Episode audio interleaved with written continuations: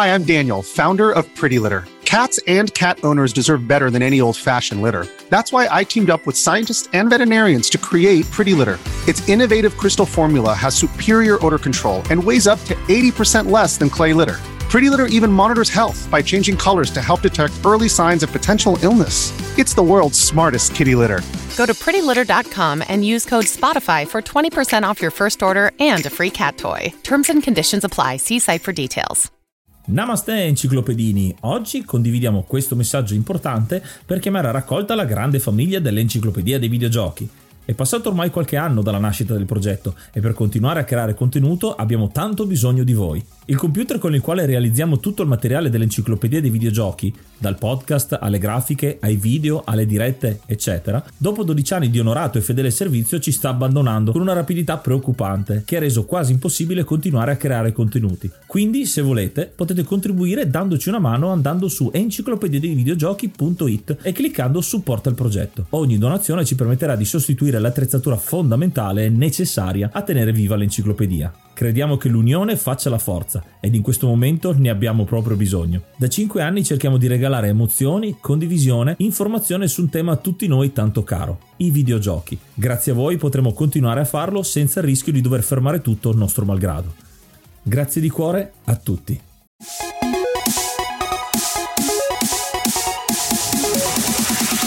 Enciclopedia dei Videogiochi presenta gli imperdibili per Atari Lynx. Oh, ed eccoci qua a parlare di un'altra console portatile. Stiamo cominciando a fare un po' di giro anche in territori un po' più inesplorati, perché effettivamente l'Atari Lynx io me lo ricordo molto poco. Mi ricordo che ce l'aveva qualcuno tra i nostri amici, forse negli amici di Yuga, però è una console che è portatile, che forse nel nostro territorio non è che girasse più di tanto. Facendo un po' di ricerca abbiamo scoperto che effettivamente di giochi ne sono usciti anche pochi, perché solo 71 sono i giochi usciti per Atari Lynx e ne abbiamo trovati comunque qualcuno da rivedere, da guardare, da esplorare in questi imperdibili, che vi ricordo, se volete raccontarci i vostri imperdibili per questa console potete farlo rispondendo alla domanda direttamente su Spotify, altrimenti ascoltate bene che vi raccontiamo quelli che secondo noi sono un po' le gemme nascoste dei giochi un po' meno conosciuti o forse anche i giochi migliori per la console, dipende da quello che abbiamo trovato e cosa ci ha colpito.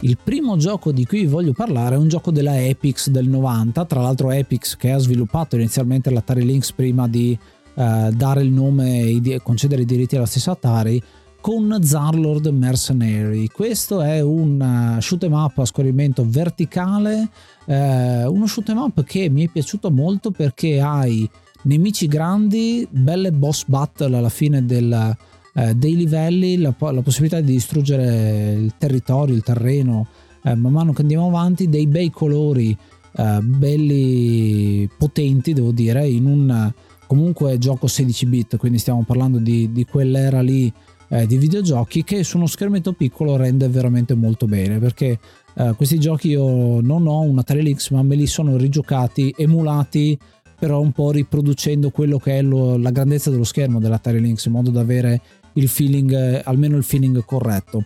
Che dire, è un gioco che mi è piaciuto molto, con tantissimi elementi distruggibili, punteggi da fare, armi da utilizzare, i laser per poter andare in giro. Diciamo che è un bel passatempo questo Zarlord Mercenary, ed è sicuramente uno di quei giochi che funziona molto bene su Lynx, dà molto il senso di un gioco portatile. Lo avvio, mi faccio 4 spari con questo gioco e vado avanti. È un gioco che non presenta praticamente storia, quindi non ho tantissimo da dire da quel punto di vista, però sicuramente molto godibile, un buon passatempo.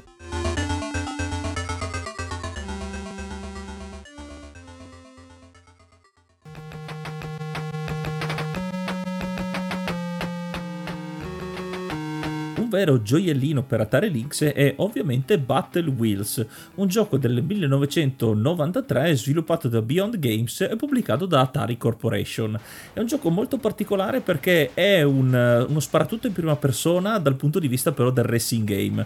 Infatti mescola un po' le meccaniche e la giocabilità di quello che potrebbe essere un Destruction Derby, ma anche con elementi di Carmageddon. Infatti noi siamo in un futuro distopico dove ci diamo battaglia insieme ad altre macchine, ad altri concorrenti, ovviamente su macchine molto corazzate stile Mad Max, e quindi la visuale in prima persona, andiamo a sbattere, sparare ai vari concorrenti di questo sport molto molto cruento e ci facciamo largo round dopo round per accumulare più punti possibili e vincere alla fine l'agognata coppa. La storia ovviamente è inesistente, è solo l'ambientazione che, nonostante sia molto cliché, in questo gioco siamo nel 93, ci stava a pennello, e devo dire che questo gioco mi ha stupito perché intanto la grafica è molto colorita, è molto ben fatta, molto curata per essere un gioco per Atari Lynx, e anche la giocabilità mi ha stupito perché ovviamente non sono riuscito a farlo perché non avendo Lynx e non avendo altre 5 persone con cui farlo, ma con questo gioco si poteva giocare addirittura fino a 6 persone collegate contemporaneamente, e questo è sempre stato un punto di forza in questo gioco, dove appunto il multiplayer fa da padrone. Il fatto anche dello pseudo 3D, che è la visuale di gioco principale, è davvero ben fatta, sembra davvero un mezzo 3D visti gli anni. Per una piccola console portatile come l'Atari Lynx è una dimostrazione di abilità nel programmare, nello sviluppare un gioco del genere. Davvero un peccato che non si siano fatti dei seguiti effettivi. Ci sono dei seguiti spirituali sempre fatti da Beyond Games poi per PC, addirittura per PlayStation 2, ma questo rimane davvero una grande sorpresa per l'Atari Lynx, e se riuscite a recuperarlo su emulatore vi porterà via qualche minuto, non è un gioco particolarmente lungo, ma sicuramente vi darà qualche chicca di divertimento. Infatti una cosa particolare è il fatto che oltre a distruggere le macchine poi il pilota poteva uscire e correrci dietro sparandoci una cosa molto divertente, ed è per questo che apprezzo molto questo gioco, che vi consiglio caldamente.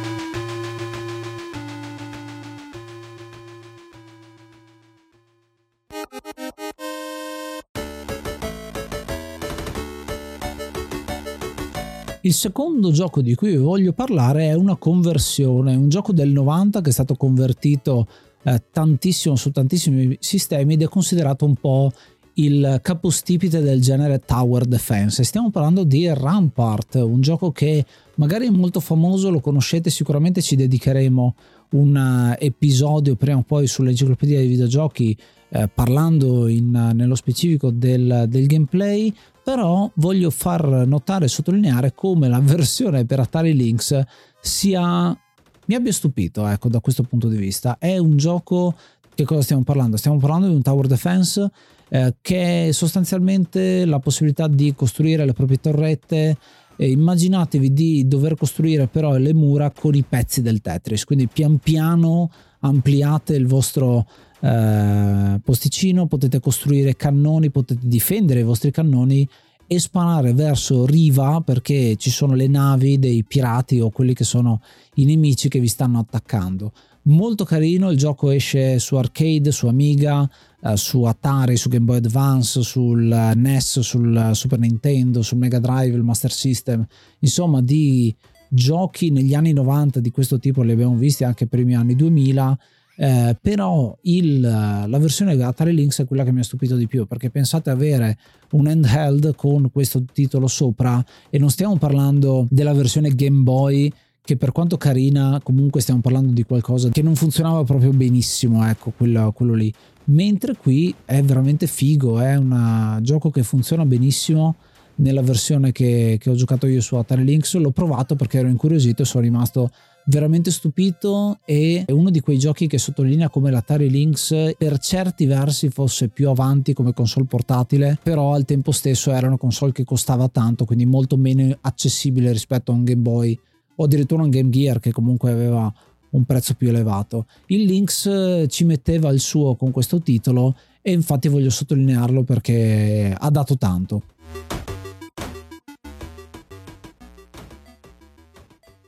È iniziato maggio, quindi aggiorniamo l'elenco e ringraziamo l'Hard Mod Cry King e i Normal Mod Rick Hunter, Groll, Don Kazim, Lobby Frontali, D-Chan, Blackworm, Stonebringer, Baby Beats, Belzebrew, Pago, Strangia, Numbersoft, Sbalu17, LDS, Brontolo 220, Dexter, The Pixel Chips, Ink Bastard, Vito M85, Noobswick, Eppers, Vanax Abadium e Nikius89. Se vuoi entrare anche tu nel gruppo dei mecenate, vai su enciclopedia dei videogiochi.it, clicca supporta il progetto e tramite la piattaforma Ko-fi potrai avere accesso ai nostri video backstage, allo store e anche al feed podcast senza pubblicità. If you're an athlete, you know the greatest motivator of all is the fear of letting your teammates down. After all, a team is only as good as its weakest link. So you owe it to those wearing the same jersey as you to be your best every time you step on the field. That's why there's no vape in team. When you vape, you can expose your lungs to toxic chemicals that can damage your lungs. If you're a step behind, the team's a step behind. Brought to you by The Real Cost and the FDA. Ci stai seguendo da Apple Podcast? Ricordati di lasciarci una recensione e farci sapere che cosa ne pensi del nostro podcast.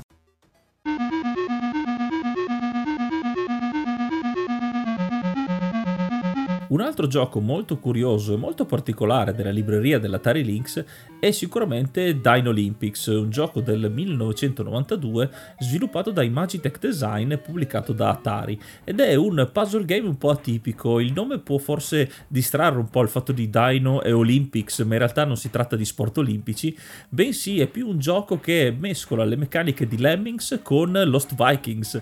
Infatti saremmo una tribù preistorica o comunque una tribù indigena che dovrà farsi largo nelle varie schermate di gioco, che sono dei puzzle, e quindi dovremo ogni volta o recuperare degli oggetti o raggiungere determinati punti della mappa. La cosa curiosa è che appunto ogni personaggio potrà fare determinate azioni in base anche agli oggetti che avrà. Ad esempio all'inizio, senza avere nessun tipo di oggetto, quello che potranno fare i vari personaggi, i vari cavernicoli, sarà ad esempio fare scaletta, fare da ponte per sollevare i personaggi per andare nelle posizioni più elevate. Infatti non c'è il salto. E dopo, man mano che si recuperano i vari oggetti, che sono la lancia, tutti i tipici oggetti preistorici, quindi la lancia, la torcia, la corda, sono tutti elementi che ovviamente una volta raccolti dai vari personaggini potranno fare delle azioni specifiche per andare avanti. La cosa particolare è che i personaggi potranno fare queste mosse solamente se saranno in possesso dei relativi oggetti, e quindi arrivati a un certo punto, quando non si potranno più usare, per esempio fare la scaletta, per farlo non bisogna avere oggetti. Allora la cosa bella è effettivamente anche abbastanza realistica, è il fatto di dover lanciare gli oggetti ottenuti agli altri personaggi dall'altra parte delle mappe, o comunque in modo che possano raggiungerli, e quindi raccogliere gli oggetti e rifare la strada per poter poi proseguire. Man mano che si vanno avanti in questi 25 livelli, i puzzle diventano sempre più complicati e non tanto difficili di per sé, perché le mosse alla fine non sono così tante. Forse un po' tedioso il fatto di, una volta trovata la via per il primo cavernicolo, dopo fare esattamente lo stesso a ritroso per tutti gli altri. Quindi una volta risolto è solo busy work, è solo il prendere un personaggio alla volta e rifare tutto il giro. Alla fine comunque è molto divertente, ci vuole un'oretta e mezza per finirlo sapendo già cosa fare, quindi comunque è un gioco abbastanza longevo per una console portatile di quell'epoca, soprattutto degli anni 90. E la musica non è niente di che, la grafica è abbastanza carina, però questo gioco punta molto sulla componente puzzle e rompicapo. Anche qui da dargli un'occhiata e provarlo almeno una volta.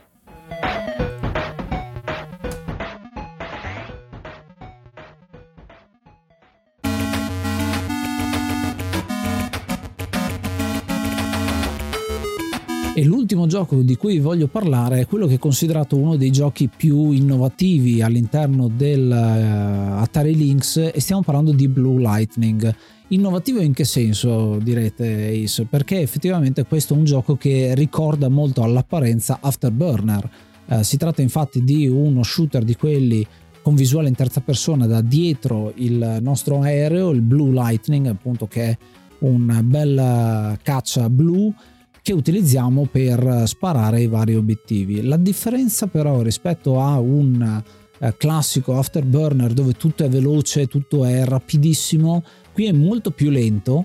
Da un certo punto di vista ricorda il Top Gun per il NES, ma allo stesso tempo è un gioco che in realtà presenta molta più tattica, molta più diversificazione di quelle che sono le missioni, perché avremo delle missioni con inseguimenti, delle missioni in cui abbiamo nemici a terra da sconfiggere, delle missioni in cui abbiamo un particolare tipo di arma da utilizzare per sconfiggere nemici e tante cose di questo tipo. Quindi volevo segnalarvelo perché è un gioco che rende benissimo su Atari Lynx, con scrolling del parallasse abbastanza intenso, e appunto ha il senso di 3D, c'è tantissimo. Visto sullo schermo piccolo è una pixel art che comunque rende molto bene, il Blue Lightning si vede con la capacità di movimento, ecco, la risposta anche del movimento è veramente fatta molto bene per essere un gioco che comunque ha i suoi anni. Volevo segnalarvelo perché è proprio l'apparenza che inganna, perché in realtà è un altro gioco rispetto a quello che appare.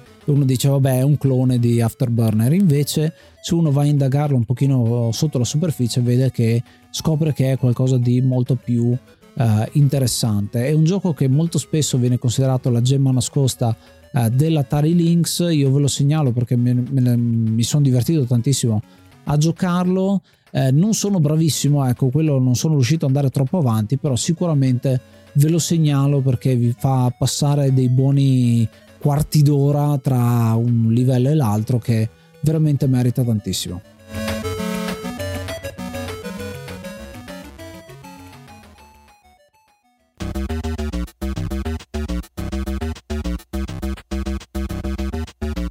L'ultimo gioco che porto nel mio trittico di giochi per Atari Lynx è Electrocop, un gioco del 1989 sviluppato da Epyx e pubblicato sempre da Atari.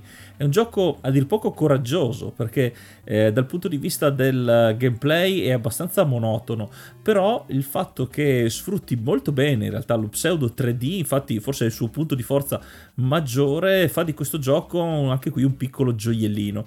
È un gioco dal gameplay molto semplice, dobbiamo navigare attraverso i vari livelli di uno stabilimento di questa megacorp che è il nostro datore di lavoro in questo caso, e dobbiamo farci largo tra orde di robot per raggiungere il quinto livello, dove ci aspetta questo fantomatico robot ribelle che ha rapito la figlia del presidente e quindi liberarla. Per farlo usiamo lo pseudo 3D perché in realtà lo schema è molto lineare, è in terza persona ma lo vediamo sempre da una telecamera fissa, per intenderci, che segue i nostri movimenti, e lo pseudo 3D ci dà l'idea di spostarci in profondità all'interno di questi corridoi e queste porte infestate dai vari robot. Molto interessante il fatto che oltre allo sparare a destra e a sinistra nel classico 2D possiamo anche girarci dando le spalle al giocatore per sparare nei vari cunicoli, nelle varie porte, prendendo i robot nascosti o comunque che stanno facendo la ronda nei livelli successivi, nei piani successivi del livello.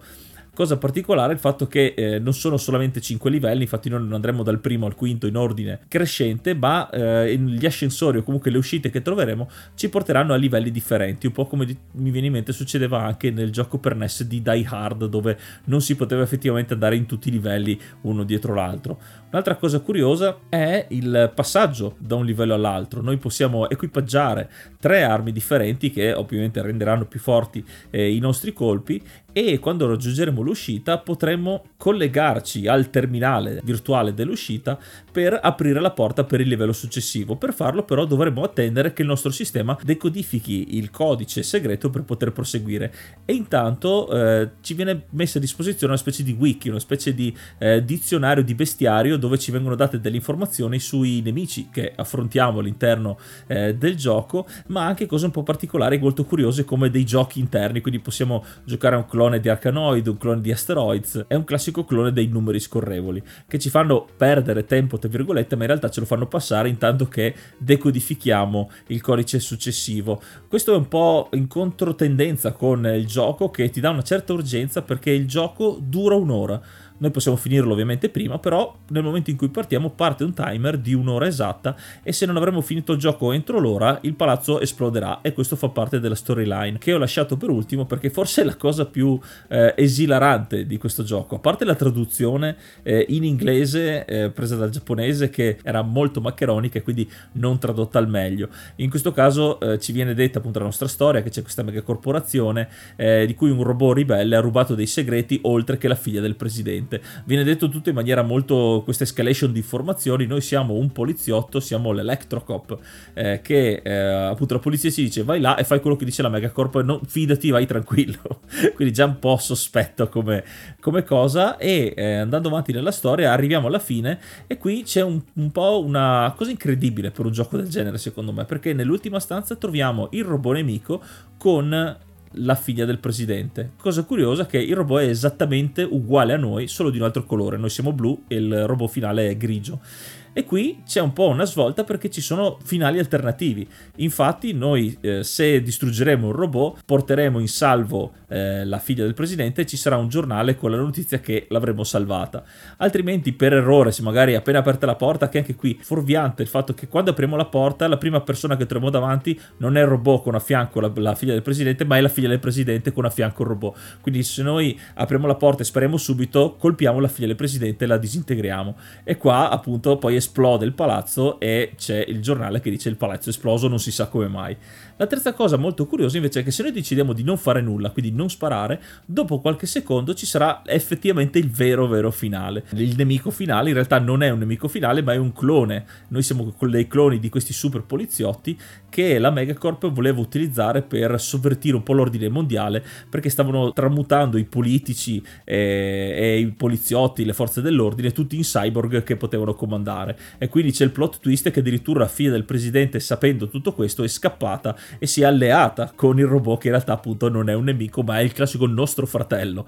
Ed insieme ce ne andiamo. È l'ultima pagina del giornale, che qua è anche molto esilarante. Vediamo il trio che ha pubblicato le informazioni che avevano e la Megacorp è sparita misteriosamente. Quindi è bastato che loro siano andati da un giornalista, abbiano detto tutto e quindi gli hanno creduto tutti. Un gioco sicuramente da provare, anche se dimenticabile, però anche solo per leggere come è scritta la storia, e ci sono anche alcuni doppi sensi nella traduzione che letti adesso forse sono un po' così, però proprio vi esorto a vedere anche solo dei video online per vederlo. Il gioco per sé è abbastanza ripetitivo, ma davvero molto bello visivamente, e il finale con i vari plot twist è davvero carino, un piccolo gioiellino per questa piccola console.